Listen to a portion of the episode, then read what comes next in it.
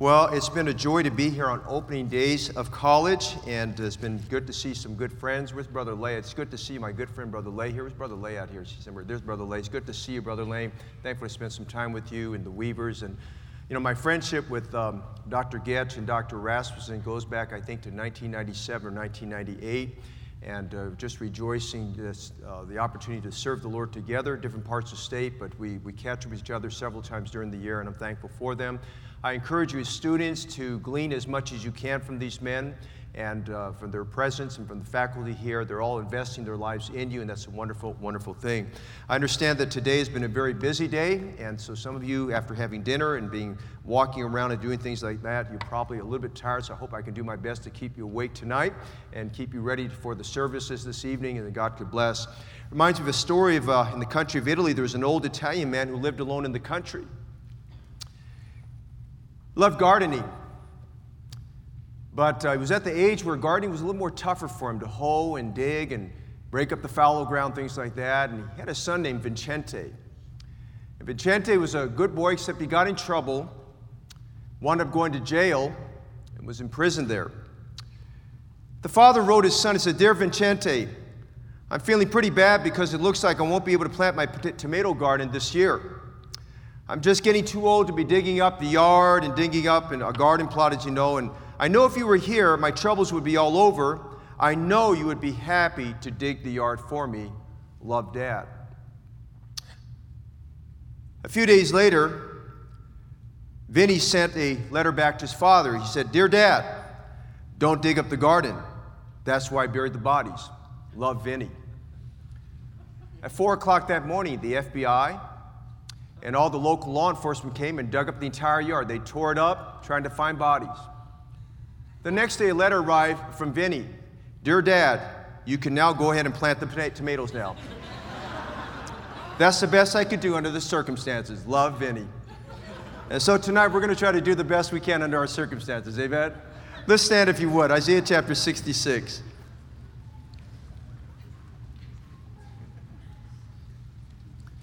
Isaiah chapter 66. I'm going to give you kind of a teaching, preaching message tonight. I love to preach, but I think this one will preach and teach. And, uh, you know, just I, I, try to put myself in the shoes of every student for the last several months as I've been thinking about coming here. And, uh, you know, there's a lot of things you need when you start in Bible college. I didn't go through Bible college. I got my education through baptism by fire and the Holy Ghost. Amen? And, uh, but I had the privilege of watching studying a lot of godly pastors, watching from a distance. But one thing I've learned is that Bible college will give you a lot of tools. But like I said last night, prayer is something you have to learn on your own. One of the things about West Coast Baptist College, if you had to list probably the top five things, because there's so many things. One of the top things about West Coast Baptist College, it distinguishes it. And just they, have worked very hard at this. Dr. Chappell, Dr. Goetsch, Dr. R, on and on and on, is the importance of having a right spirit. You have to learn that on your own. You have to learn how to walk in the spirit so that you don't fulfill the lust of flesh. You're going to learn about it, but you have to practice it. And we're going to see something tonight that kind of just goes with what, what I spoke about last night about the kind of spirit that get God's attention. The kind of spirit, as we'll see in Isaiah 66, verses 1 and 2, where God looks upon that man and that woman, and he makes his face to shine upon us. Read with me, if you would, please. If you'll go down to Isaiah 66, we'll just read two verses tonight. Verse 1. Thus saith the Lord The heaven is my throne, and the earth is my footstool. Where is the house that you build unto me? And where is the place of my rest? For all those things hath my hand made. And you have to go back to chapter 65, lean to chapter 66 to understand what God's saying there. It's the Lord speaking. For all those things hath my hand made and all those things have been, have been, saith the Lord. But to this man will I look, even to him that is poor and of a contrite spirit, and trembleth at my word. If you'll indulge me for just a few minutes tonight, I want to preach to you a message entitled Crushed to Dust. Crushed to Dust. Father, this evening, thank you for these opening days of West Coast Baptist College. The thousands of hours of preparation that went into today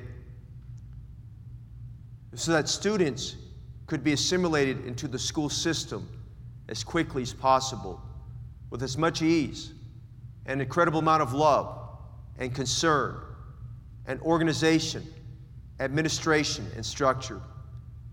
But Lord, beyond all the planning, thank you, Lord, for the many thousands of hours of prayer that went into the opening days of the school.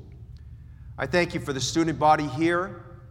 We know that even, Lord, you're working in hearts, perhaps the students that may just wind up matriculating into here in the next couple more days. And we're praying for that. God, in these days when Jesus might come, we pray that we would move with a sense of urgency, a sense of reminder that we're here on a mission, and that mission is to fulfill your mission to go ye and teach all nations, baptizing them in the name of the Father, and of the Son, of the Holy Ghost, teaching them to observe all things whatsoever you have commanded us. And just a promise where the Lord says, Lo, I am with you always, even to the end of the world.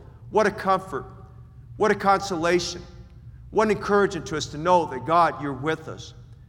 But Lord, there's some things we must learn in these early days, and some things we must grasp and take complete ownership in.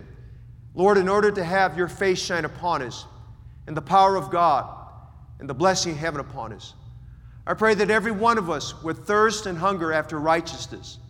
I pray that every one of us would greatly desire the fullness of the Spirit and the power of God. I need it tonight. Lord, I, I just don't, I just feel like right now I'm so weak, I'm so inadequate, and so incapable, and so inarticulate. Lord, I need you like I've never needed you before. But we need you tonight. We need you as a body here this evening. We need God's power, you're moving this evening, so that, Lord, there's a spirit of revival that would just completely carry over for this entire semester. A revival in our heart, a stirring about new things, a desire, Lord, to do the will of God, a desire to go the extra mile, to go a little further, as we said last night. Father, would you take the message and I pray that you would embed it deeply into my heart and from my heart to the hearts of the students. And I pray that the great shepherd of the sheep, through the blood of the everlasting covenant, our Lord Jesus Christ, would make us perfect, complete to do all the will of God. We pray this evening, may your perfect will be done. Help me to speak this evening again as it be the oracles of God. Well, thank you for all this now, Lord, in Jesus' name. Amen. You may be seated. The book of Isaiah is called the Bible in miniature. So we get to Isaiah chapter 66, we notice that as we actually we start with Isaiah 60, going all the way to Isaiah chapter 66, it's the Lord who's speaking to his people. The context of what we see here beginning in chapter 65 is we're looking at the millennial period, the 1,000 year reign of Christ. There's some things that the Lord is describing through Isaiah to give to his people here. And he begins in chapter 66 and verse 1 by talking about this. He says, Thus saith the Lord, the heaven is my throne, the earth is my footstool. Where is the house that you build unto me, and where is the place of my rest? Now, the Lord in the context here is talking about the millennial period. And if you know your Bible, you know in Ezekiel chapter 40 to 48, it talks about there's going to be a temple during that millennial period. And in that temple, of course, our Lord Jesus Christ will be, it'll be a, rulership by our Lord, and he will rule the entire world, and, and he'll be the king there, ruling from there, from Jerusalem. But there'll be a temple there, and all the nations of the world will converge there for the worship of God. And uh, many will go out. In fact, we read about this in chapter 66. There'll be those that God sends out to bring these people of the world, these nations that are approved by God and are saved, and they're going to be coming into Jerusalem for the worship of God. And God makes mention here about this, about this temple to some degree, but, but notice in verse 1 here, the focus is here not so much on the temple, but on the glory of God. You see, God, God was concerned as He's writing this that, that the people didn't get caught up with buildings and things that they made with their hands, but they'd remember that the temple, the essence of the temple, was to give glory to God. And so He says here, The heaven is my throne, and the earth is my footstool. Where is the house that you build unto me? Now, that house would be built, that house would be there during the millennial period. But God wanted something a little bit more than that. Because we go back and remember that Solomon built the very first temple. When Solomon was done with that, that great construction process, it was all completed and done. We get over to 1 Kings chapter 8, and Solomon is praying to the Lord. And Solomon makes this, this statement there that's found in 1 uh, Kings chapter 8 and that's repeated by, the, by uh, Stephen there in Acts chapter 7, verses 40 and 49. And it goes like this He says, uh, He came to this conclusion, he said this, But will God indeed dwell on the earth? Behold, the heaven and heaven of heavens cannot contain thee, how much less this house that I build it. He came to this conclusion that we can build magnificent structures and magnificent buildings, and we can have incredible architecture, but where God delights to dwell in, He doesn't dwell in temples made with hands. And so He mentions that here, and we go on later on. He says, The heaven is my throne, and the earth is my footstool, and where is the house that you build unto me, and where's the place of my rest? And of course, Stephen is, is repeating this in his sermon that he preaches in Acts chapter 7. And Stephen says this in Acts 7 48. He says, Howbeit the Most High dwelleth not in temples made with hands. And the essence of what God is saying here is God is greater than buildings. But there's a place that God dwells. And that place that God dwells is the temple of the Holy Spirit, you and I. The place God dwells where he finds satisfaction. The moment you and I get saved, he dwells with you and I. He doesn't dwell in temples made with hands, he dwells within you and I. God is pleased to dwell in us and to work in us. And one of the greatest things you'll learn in Bible college while you're here is you walk with God in prayer, and you walk with God in his word, is learning the essence of God's presence in your life. But there's something even greater than that because notice this. We go down to verse 2. And God makes this statement in the latter part of verse 2. He says, actually, in verse the first part, For all those things hath mine hand made. And all those things have been, saith the Lord. And he's talking about this millennial kingdom and, and about this temple. But he's more interested in you and I than he is in buildings. Thank God for buildings. We, they're a tool to get people in here. I remember the, the dedication of this auditorium. The build out was a Friday night. Lancaster Baptist Church had a great banquet. On that afternoon, I arrived here.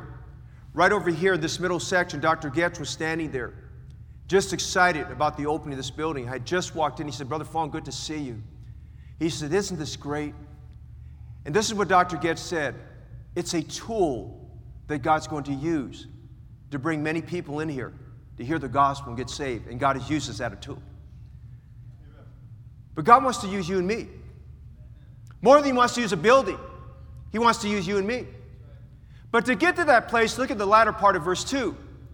But to this man will I look, even to him that is of a poor and a contrite spirit, and trembleth at my word. Now, the whole essence what we're going to see tonight is how to be a man a woman that has God's blessing, whose face God looks upon. Don't you want God's blessing? Don't you want God to use you?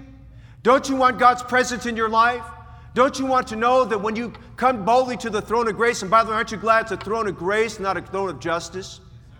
Aren't you glad when you got saved, it changed from being a throne of judgment to a throne of grace where you can come to find grace and mercy to help in time of need?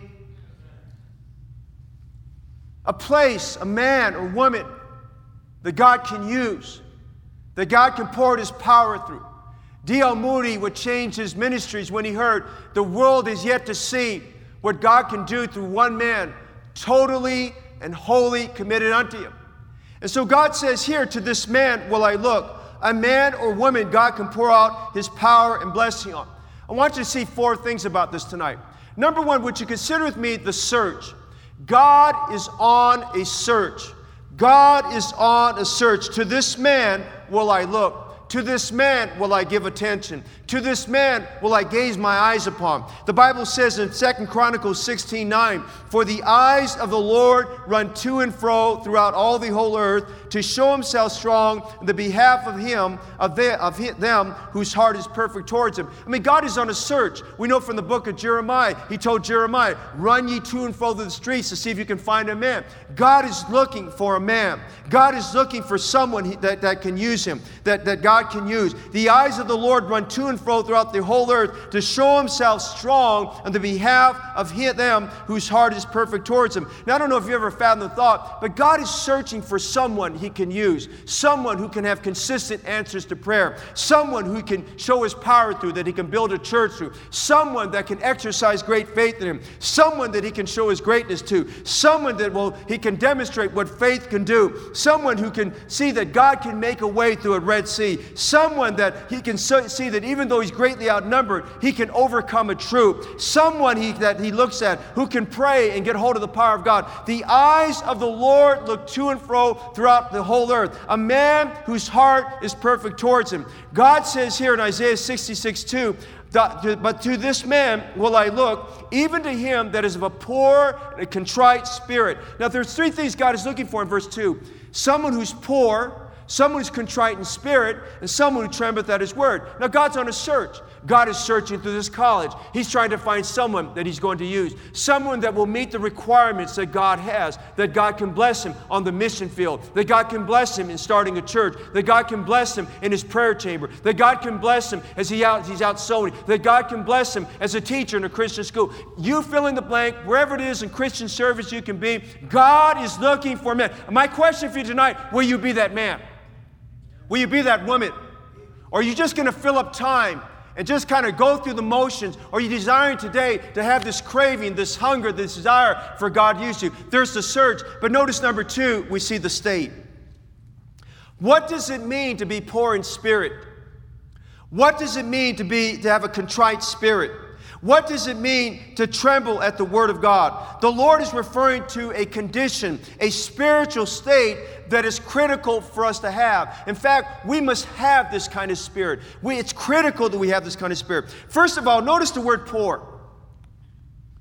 He's not talking about poor financially, although it could be implied that. He's not talking about being poor financially. He's not talking about being poor in physical resources, though that you might feel that way after paying your first bill. Amen?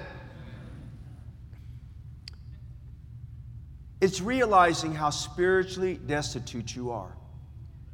Hey, it's realizing spiritually you have zero value without God. It's realizing tonight you are helpless, powerless, inept, inadequate, impotent, useless if you don't have what God requires. It is realizing tonight you're in the basement. You're at the bottom of a well that is run dry. How many of you can identify with being poor in spirit? Not many of us. Not many of us. How many can identify with being beggarly spiritually? Now, park on that. There's a second word. Notice the word contrite. A contrite spirit. Poor means to be afflicted, needy, wretched, being under extreme humility. Contrite, write this down. Contrite means to be broken, crushed, humbled, beaten to pieces. It has the idea of a rock being pulverized into pieces. Then those pieces are pulverized even further and crushed until they become dust. This is you and me right now. This is you and me right now. When we're contrite, this is where God wants us to be. He wants to go from this to this. Crush to dust. Have you ever seen a building demolition? You ever seen a building that's high and built up, brought down to the ground? I'd like you to see a video with me for just a moment. Do we have that video, man? Three, two, one, fire.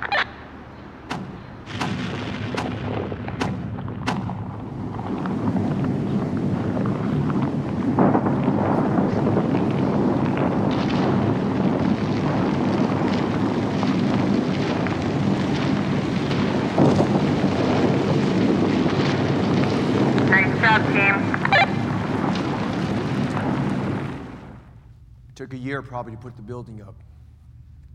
Matter of seconds, it came down. We can get to the place in life, we can get our degrees, we can be very accomplished, we can be very musically talented, we can be extremely articulate.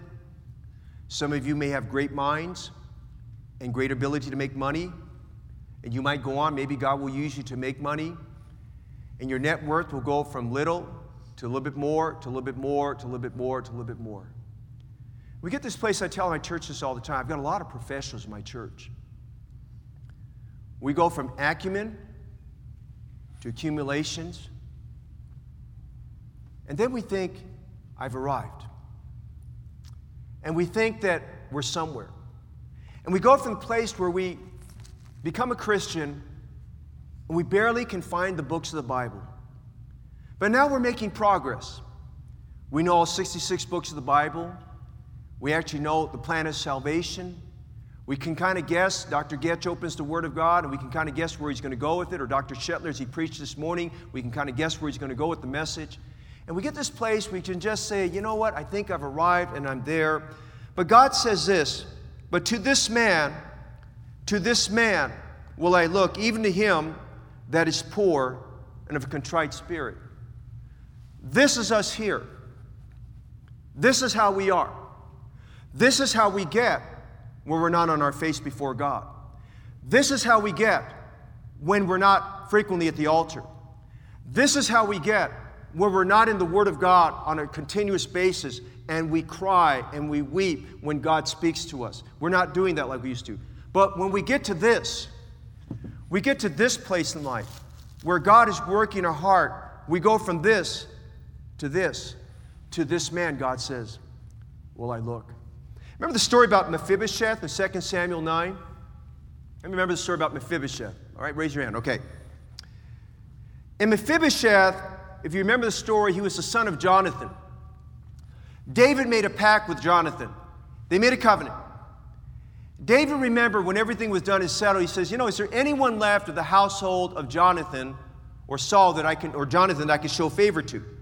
He found out that Jonathan had a young son by the name of Mephibosheth.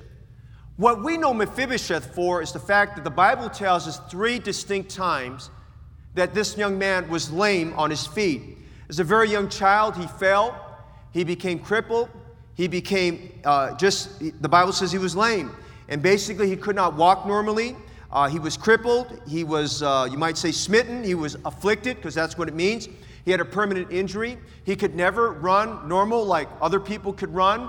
Uh, he could not walk very quickly. He could not jump. He could not participate in athletic activities. I mean, he was lame on both his feet. He was ashamed of himself. He wound up living down in a place called Lodebar with a man named Mashur. I mean, he was just in a very, very bad situation life.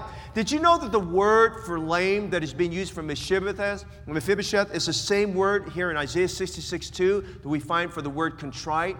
Being contrite means spiritually you're lame, that you realize that you're useless, that you realize in your own power you're not going to go very far, that you realize that you're not, that there's just some things you cannot do. As being like Mephibosheth, we're being lame in, in our, in, in just being, understand that we're lame spiritually in that sense. God is looking for men, He's looking for women, He's looking for believers who are poor and contrite in spirit, men and women who are at the end of themselves, men who realize that they are beggarly, bankrupt, and powerless men that realize they have nothing and are nothing without God, men that realize they've come to the place that they're crushed to dust, where they realize that's all that they are and nothing else. It's kind of like going back to the day of creation when God made man, He made him out of dirt and He breathed life into him. It's realizing we're nothing apart from God. Men that have, feel that they have come to a place in life that they're pulverized to dust. Men who are like Mephibosheth, lame on both feet. Men who realize for their very existence they need to cling to God and God alone for their life.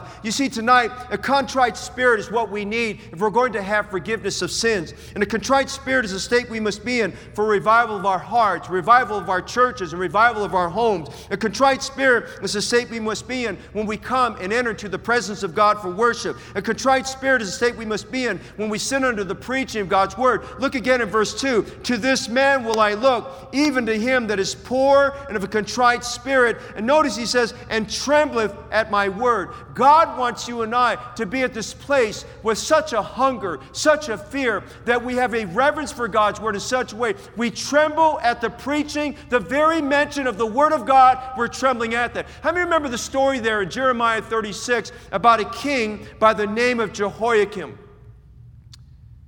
God gave the prophet Jeremiah a prophecy. He told a scribe to write down this prophecy, which talked about the Babylonian captivity, how Nebuchadnezzar would come in and how he said that some would die by the famine, some would die by the sword, others would be taken captive. It was a repeat message God gave over and over again through Jeremiah. This time it was written down, down on a scroll, and then it was given to a man who brought it into the king, and the princes heard it, and they trembled at it. They said, The king needs to hear this message. It was brought into King Jehoiakim. He had someone read it, and some of his, his men with him. And as the word of God was being read, read, read to them, this man by the name of Jehudi read, read it. King Jehoiakim took a penknife, the Bible says, and he took one page of the scroll, he decimated it, he cut it up, and he threw it into a fire. He took another piece of the scroll, he decimated it, he cut it up, and he threw it into the fire.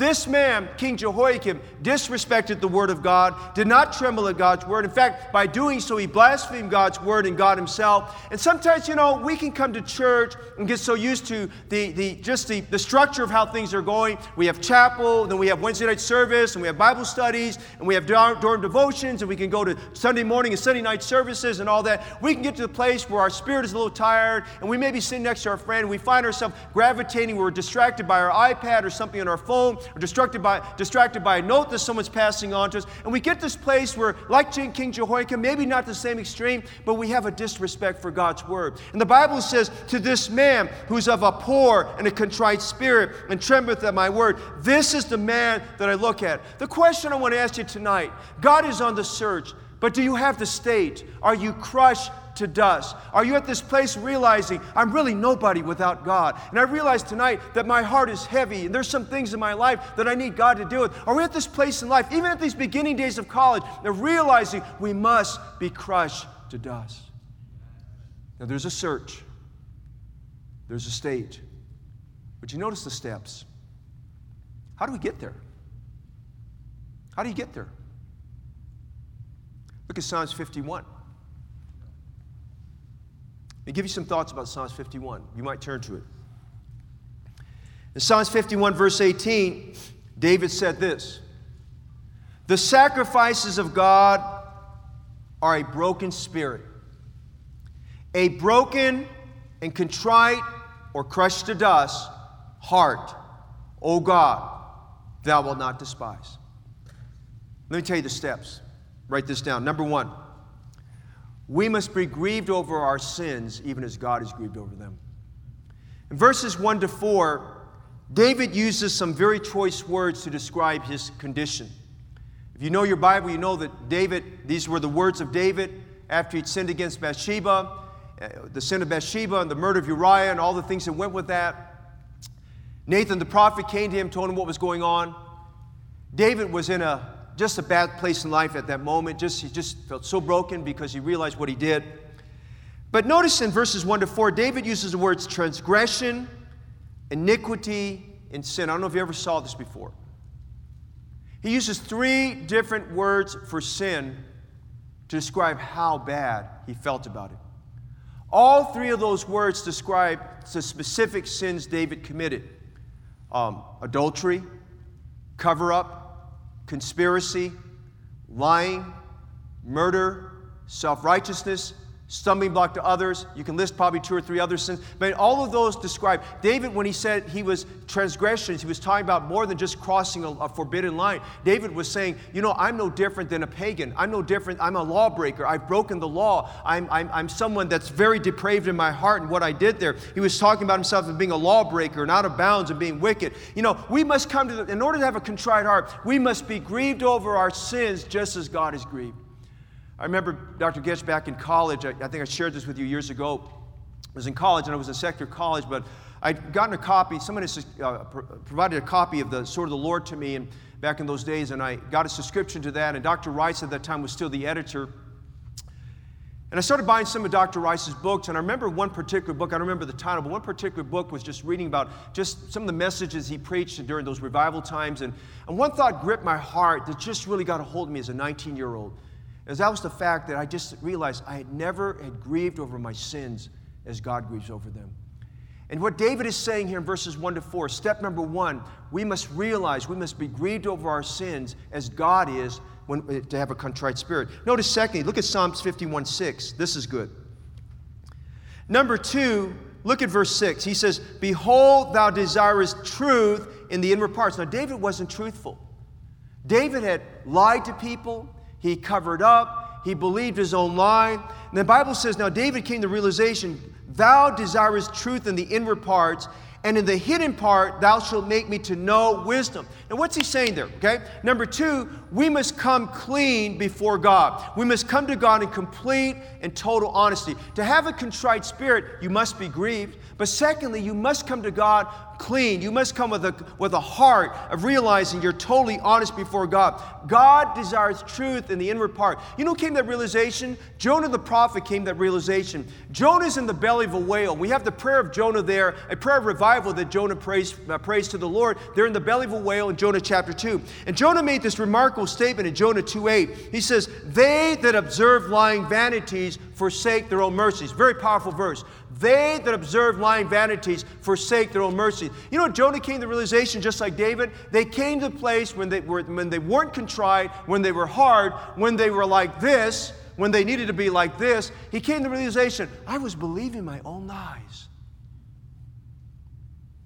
You can believe the lie that you think you're really doing okay. You can think, well, you know what? Let somebody else go down the aisle. Let somebody else make the decision. But God says to this man, Will I look? who is poor and has a contrite spirit and trembleth at my word. We need to stop believing the lies of the devil, and we need to stop believing our own lies. And we must realize today we must come clean before God. Step number three.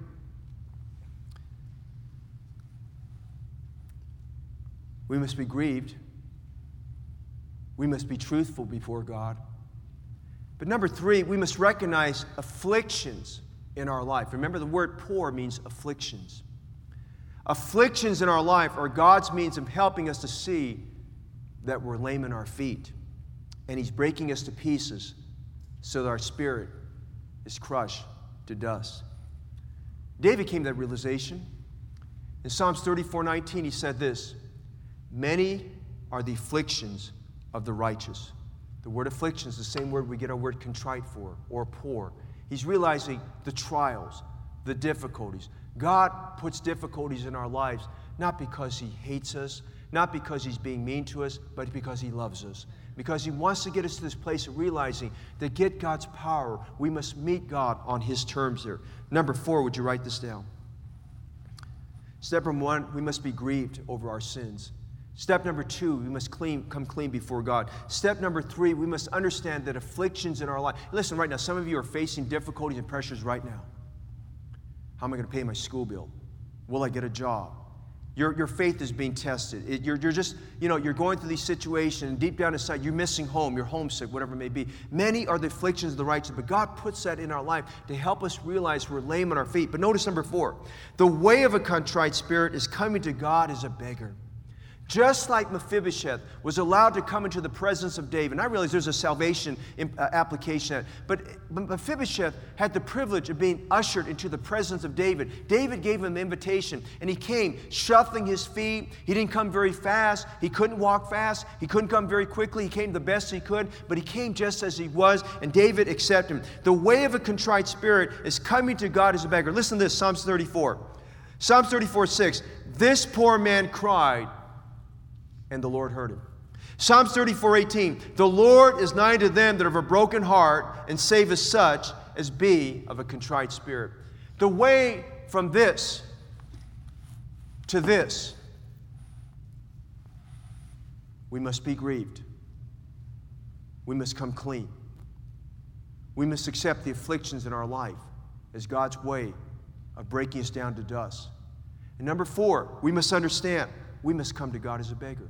Well, where does that lead us? Well, we see a search, we see a state, we see the steps. Let me finish by telling you this. Would you notice the satisfaction? The Bible says, To this man will I look, even to him that is poor and of a contrite spirit and trembleth at my word. Let me give you some things that we're done tonight. Number one, you have the satisfaction of God's favor. Remember Mephibosheth? Lame on both feet. You know the best part about that? You go to the end of the chapter, it says this So Mephibosheth dwelt in Jerusalem, for he did eat continually at the king's table and was lame on both his feet. Hey, glory to God. You might be lame at your feet, but Jesus invites you to the table. Amen. You get to feast with our Lord. He was lame on his feet. He could not do anything his own. But can you imagine? He promised Mephibosheth, Mephibosheth, someone else will take care of the gardening, someone else will take care of the agriculture, but you are invited to eat at the king's table. Not everyone could eat at the king's table. He said, Mephibosheth, I know you're lame on your feet. Mephibosheth, I know that you're crippled. Mephibosheth, I know that you're permanently injured. Mephibosheth, I know that you don't walk fast. Mephibosheth, I know you're ashamed of your feet and you're ashamed of your legs and you're ashamed of your situation. But he said, Listen, the king invites you. You can come right now. You can dine at my table. You have my favor. You can come all the time. I'm not going to exclude you. You're invited to the table. Remind you tonight when you have God's favor in your life, you're invited to the table. You have God's fellowship. The Lord is nigh unto them that have a broken heart and save us such of a be a contrite spirit. Last night I mentioned about my wife when she got her diagnosis, first diagnosis about cancer. They scheduled the surgery out a few months later, because a few months out, they said, well, we think it's early stages, and this is the earliest we can get on the calendar. And be honest with you, I'm just, I'm a nervous wreck at that moment of time because I'm just really concerned for her. And my mind was going wild with all these different things. And it's one thing to counsel and help people who have a serious illness, but to know some, your own family member has it, I mean, you're just, you're just really not really sure what to do, and you're not really thinking very clearly. At least I wasn't. We had planned on a vacation. I planned out a vacation that we'd go away for a few hours from where we, where we live in California. And we arrived there and be real honest with you. I mean, we were a beautiful location, resort, but I was a miserable person for about several days. About the fourth day, I was waking up every morning early. I was tossing and turning and went to pray. Finally, it was a Thursday morning. Remember this. It was a Thursday morning, 3.30, 4 o'clock in the morning. God was saying, Alan, you need to get up and spend time with me. I got up, I didn't want to wake up my wife. I went into the restroom, the only place I could find that was quiet. I closed the door behind me. I shut the toilet lid, got on my face on the floor mat, and I prayed. And I prayed. And I prayed. All I remember is this I knew it was time to get off my knees several hours later. Just like Jacob, as the sun was about to go up and the angel of God touched him. And I don't know how to describe this to you. I had read about it before, about praying through and breakthroughs in prayer. But I spent time with God. And I begged God for my wife, and I pleaded with Him for things. And I said, God, I don't know what to do. I don't even know how to pray. I said, Lord, I don't even know if I'm making sense to you. As the sun was coming up that morning in Hawaii, a peace swept over me I had never experienced before, other than being saved there was a breakthrough. It was as God put his hand on my shoulder and said, Son, everything's going to be fine. I knew at that moment of time, God said, you, you don't need to pray anymore. It's settled, it's a done deal. I'm going to take care of your wife. And he did. Praise God for that. He did. God's fellowship. There's a closeness. You spend time with God, there's nothing like closeness with God. He's nigh unto them of a broken heart. Listen to what he said about this in Isaiah 57 15. Listen. For thus saith the high and lofty one that inhabiteth eternity. That's just wonderful right there, amen. Whose name is holy. I dwell in the high and holy place. Listen, I dwell in the high and holy place with him also that is of a contrite and humble spirit, to revive the spirit of the humble and to revive the heart of the contrite one. Do You know God's saying there? He doesn't dwell in temples made with hands. He wants to dwell in you. He wants to fellowship with you. He wants to empower you. He says, I dwell in the high and lofty place, but with him also there's of a contrite and humble spirit, to revive the spirit of the humble and revive the heart of the contrite ones. Number one, God's favor. Number two, God's fellowship. Number three, God's freedom. Listen to this. The Bible says in Psalms 34 18, and God saveth such as be of a contrite spirit. And he says in verse 19, Many are the afflictions of the righteous, but the Lord delivereth them out of them all. When, you, when you're overcome and overwhelmed with these things, you feel like, I don't want to say you're in bondage, but you just feel like this heaviness. There's a freedom God gives you when you have a contrite heart and a contrite spirit. A freedom. He says, Many are the afflictions of the righteous, but the Lord delivereth them out of them all. He said in the previous verse, He said, And the Lord saveth such as be of a contrite heart. But one last thing we're done. You have God's fullness. Look at Matthew 5 3. God shows himself strong on behalf of those who have a contrite heart and spirit. Matthew 5 3, I'm going to pull it all together and we're done. Blessed are the poor in spirit, for theirs is the kingdom of God, the kingdom of heaven. Watch this and we're done. When you're poor in spirit, you're crushed to dust, when you realize you're not this, but you're this, yours is the kingdom of heaven, the resources of God, the power of the Lord, the greatness of His presence, the working of God through preaching, the working of God through our weaknesses, the resources of heaven being available. God uses our little and makes it much. God supplies all our needs. God enables us to do things through Christ who strengthens. I'm saying today, He says in His Word, Blessed are the poor in spirit, for theirs is the kingdom of heaven. Listen, as you've heard many times, you'll hear many more times. The way up is first the way down. We meet with God. Tonight, the invitation is very simple. Are you willing to pay the price to be crushed to dust? Do you want to be that man or that woman to whom the Lord will look, who is poor and contrite in spirit, and who trembles at his word? You're going to hear that in college, but you have to experience it on your own. These men of God cannot give it to you. You have to do it for yourself. I will promise you this according to God's word. If you just would come and be crushed to dust and allow yourself to have that spirit of realizing you're nothing without God, just like that tall building that, was, that, was, that went through demolition and it came down in a plume of smoke. Many times we have to realize we must confess the sin of pride and our conceitedness and arrogance and recognize that God needs to bring us down in order for us to go up. Would you be willing to be crushed to dust, pulverized, broken in pieces, so the Lord can use you? Well, listen, there might be just one or two that a year from now, two years from now, three years from now, four years from now, because you made that decision to be crushed to dust, the Lord's going to use you. If you're wondering why your prayers aren't being answered, here it is. If you're wondering why there's no power, here it is. If you're wondering why you're struggling with sin, here it is. If you want to know why there's relational conflicts, here it is. You name it. You name it. Whatever it may be, we must be from this, go from this to over this. Let's stand. Bow our heads. Dr. Goetsch, I'm going to give you the invitation. Would you come this evening and tell the Lord, God, I need to be crushed to dust? Lord, that's the kind of spirit that I need. Won't you come right now, Dr. Goetsch?